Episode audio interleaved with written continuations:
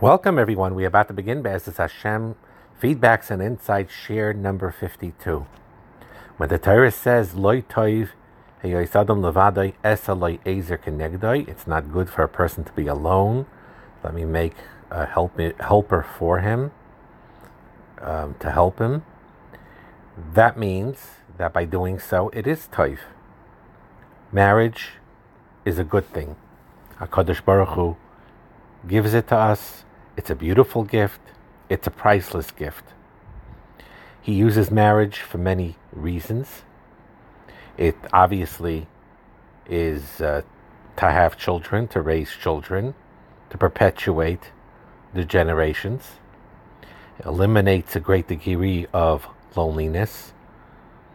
It multiplies our effectiveness as a team working together establishes families, not just the children dynamic, but the overall dynamic of a family structure. Once you have children, grandchildren, and the children marry and so on, family structure.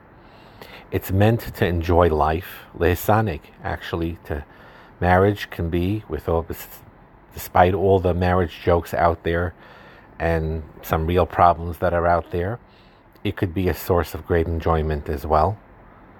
And he blesses us with this relationship of intimacy that includes physical, emotional, spiritual.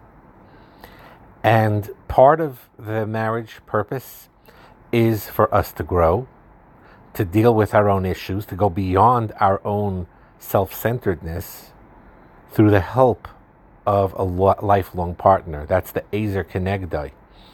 And we said before, many pshatim in Chazal, what Azer Kenegdai means, but even the Kenegdai could be an Azer. Yes, the Chazal say Zacha Azer, loy Zacha Kenegdai, but very often what happens is, is that if you uh, use it properly, even the Kenegdai, when your wife or husband is, um, you know, opposing you of something or challenging you about something, um, then it's teaching you something, to learn something, to grow be- better, and to love, to truly love. Because love doesn't just mean because you feel good about it, or you know because uh, you got so much, so you're gonna love because you just feel good at, at receiving everything. No, love takes work, and once you do that, though, it's it's one of the most beautiful things in the world. And um, you learn how to love another imperfect person unconditionally. Unconditionally, by the way, means that it doesn't mean that you don't see the flaws, doesn't mean some, that you don't sometimes address the flaws, but unconditional in this sense means that you see the inner essence, you see the panemius. That nakuda is unconditional, and that's where you build it from. That chelik mal, that spark of neshama that's within and it's a wonderful thing, marriage, but it's also difficult at times. It's certainly life changing, and if utilized properly, it could change your life for the better in, in the most exponential way, no matter how it was till now. And when you learn to love and you learn to work on getting closer to, to your spouse, to your husband or wife, Hashem gives siyata deshmaya that he wants the Shekhinah to dwell there, and he gives you the Siyata Dishmaya that you could unite, especially if both of your hearts are there, despite the personality differences, to unite and to get along. Habalatayr, Messiah Oisai, Hashem will help. And we're going to talk soon that even if sometimes it's a one way street where one is interested, the other is not, but the one who is that takes his the steps that he or she needs to take and can take. They'll transform themselves and most of the time their spouse will soften up and move, get be moved to the point where they want to improve the marriage as well. Takes courage and um, you basically have to follow um, an example. Be an example in being the best husband you can possibly be or the best wife you can possibly be. And that's a very important aside. Now, I read up and saw in literature, and you have to be careful uh, because you know there's secular sources and even the other faith-based sources where they uh, have a certain program of where a marriage is in trouble. And sometimes they instruct if both the, are willing to do this they give certain tools and exercises for, for both of the couple the husband and wife to do certain things and be committed to do it even if it's difficult. And if they do it they could turn it around and have a most beautiful marriage. And there are times where only one party is interested one party wants to leave the marriage or is just really is not interested in developing the relationship, gave up on it. The other one either reluctantly or not reluctantly, but wants to try.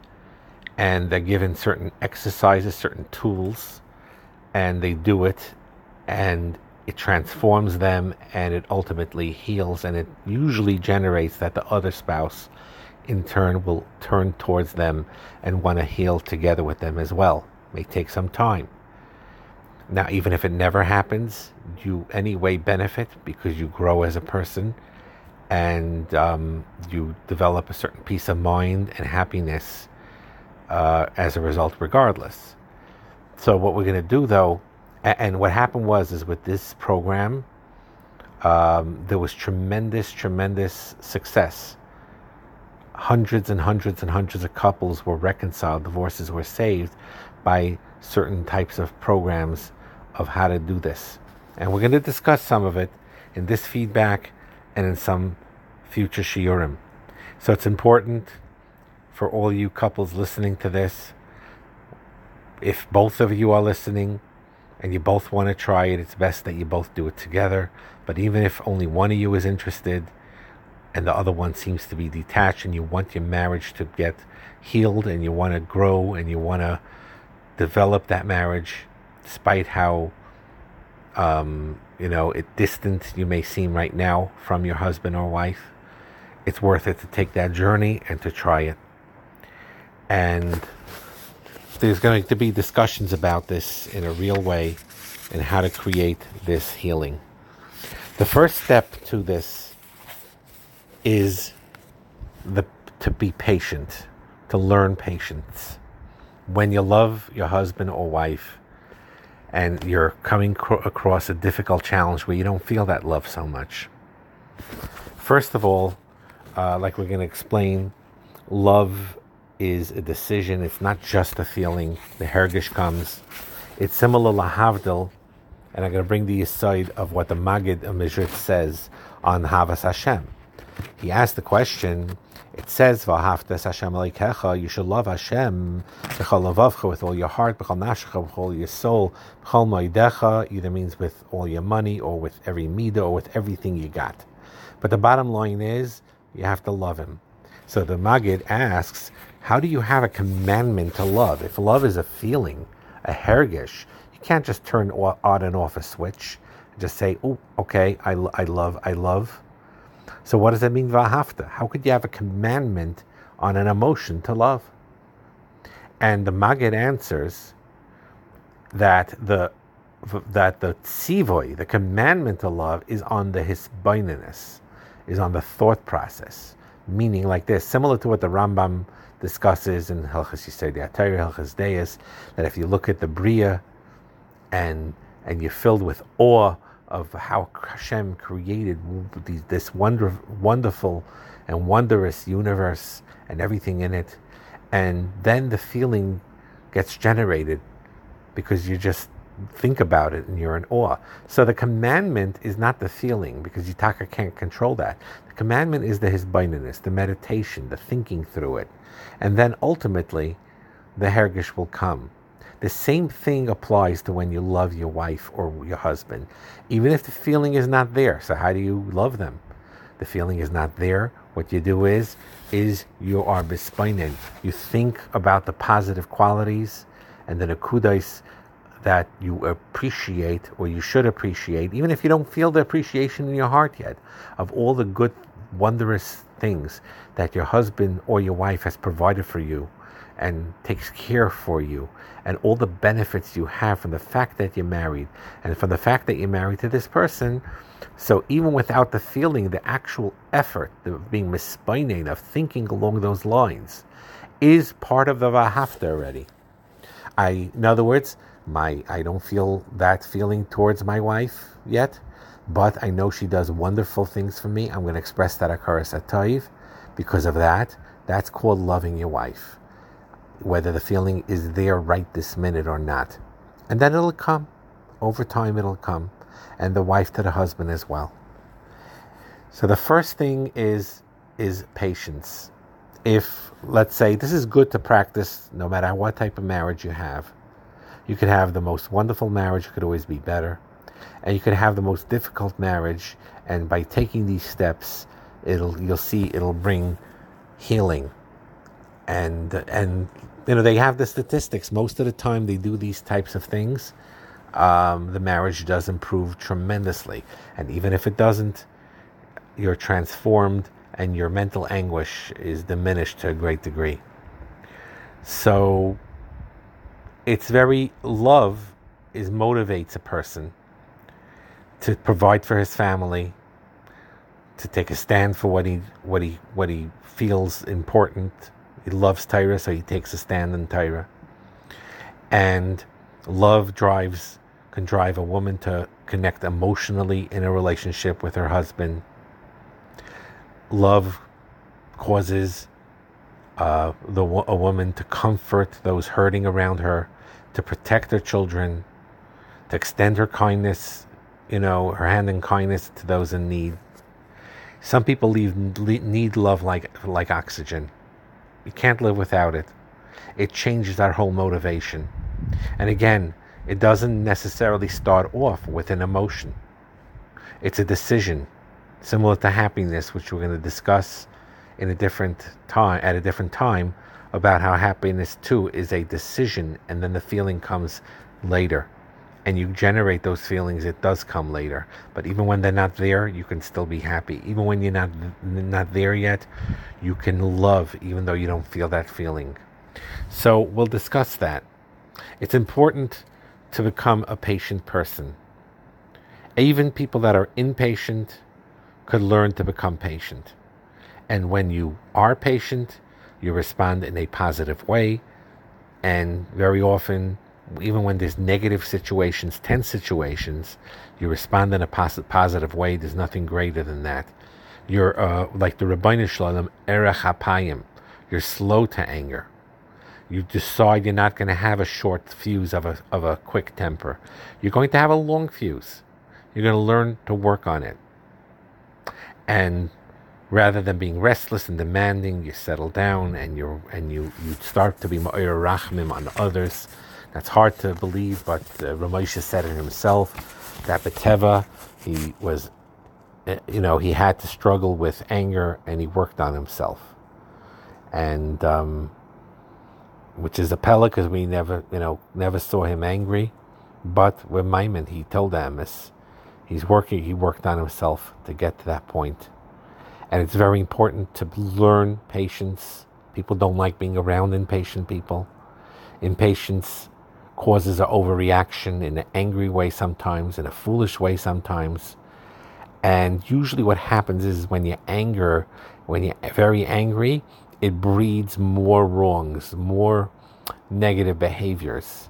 It generally never makes things better. That's something to remember, by the way. You could, you know, sometimes daiga belevish, yes, yes, there's two pshatim, but one pshat is someone's really upset and they need to vent to, to another person, then sometimes you need to do that. That's one of the advices in Mishlei. Chafetz Chaim talks about it in Hilchas Lashon Hara. It's a Chafetz Chaim share beautifully given by Maggid Shir. Really should put up the link again. So again, I'm not clear on the halachas. I'm saying this with a disclaimer that I'm not clear cut a million percent on the halachas. But from what I understood, and one of the halachas is, is if let's say somebody was really, really aggravated, and um, started um, and, and, and, and comes to you and vents and complains about a particular person and goes on and on and on and is ranting and so on, and you're listening. So according to the Chofetz Chaim, the way I understand it, if your kavana right then and there, by listening to this, is to absorb it and not to be, of course, not to believe it, but then right away let the person calm down and then try to talk, convince the person to see some, see it in another light, to realize they're not thinking rationally and the person that they think harmed them did not really harm them. Then, in certain circumstances, it's permitted to do and to listen for the purpose not to believe it, but the purpose to diffuse the situation. So that's idea of listening, um, and that's something that's very important to do. And um, anger alone will just snowball. So sometimes you need to vent, you vent like that, but but but usually what happens is you can't have that anger last. You have to let it calm down, and you you work yourself on patience using that patience and calmness to resolve problems. Not just biting your lip, not just putting your hand over your mouth. You take a deep breath, you clear the air, and it's a choice to control your emotions, which is not easy at times. No one said it is, it's easy, but it is doable. You go into a private room, you take a deep breath, you stay calm down, you calm yourself down, you allow your emotions to calm down so it does not control you. And you learn by doing that that you won't take nakama, you won't take revenge, you won't return an evil deed for another evil deed, and you'll have an internal calm, even though the, it's it's externally, um, you know, tense right now, sort of like a oasis in a desert, or the eye of the storm where things are calm, even though the the, the there's winds storming around you with 100 miles per hour, you'll learn how to have that inner calm. So when your wife offends you, you have to ask yourself do you retaliate quickly or do you stay under control? Is anger your emotional default? Sometimes it's retreat, sometimes it's silent treatment, also a poor part of anger.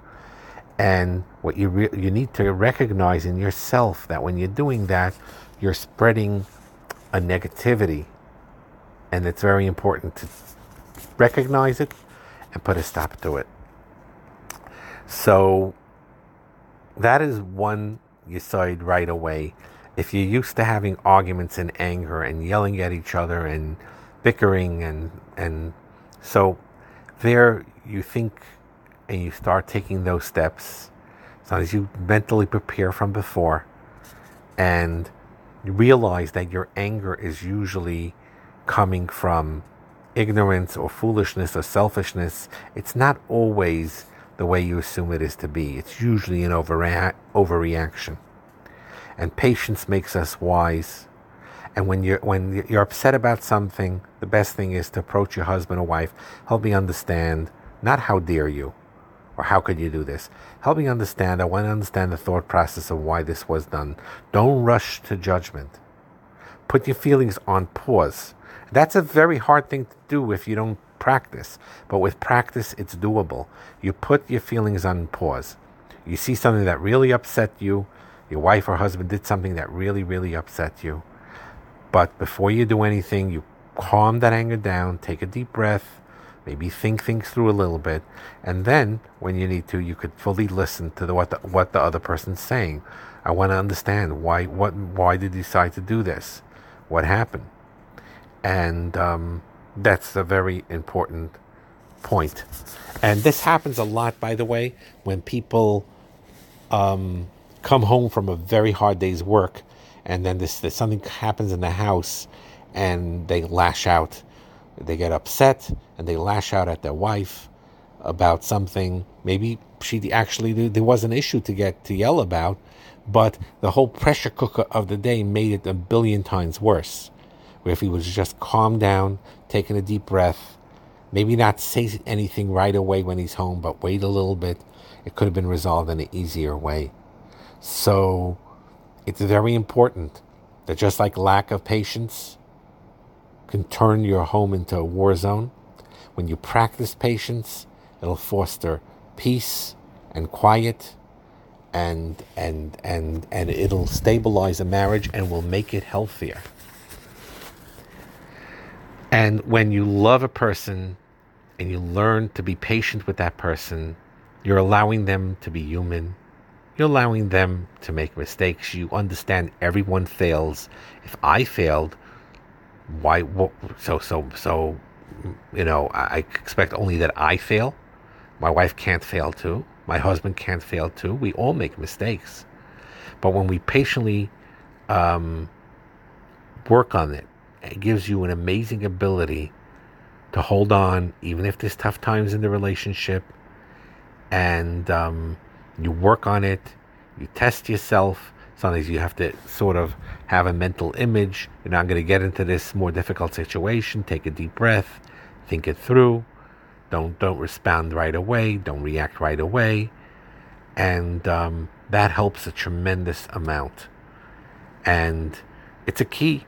It's a key that's why Hashem tells us not to take revenge, loisikaim, and then also loisitar, even if you don't take revenge, not to express that hurt.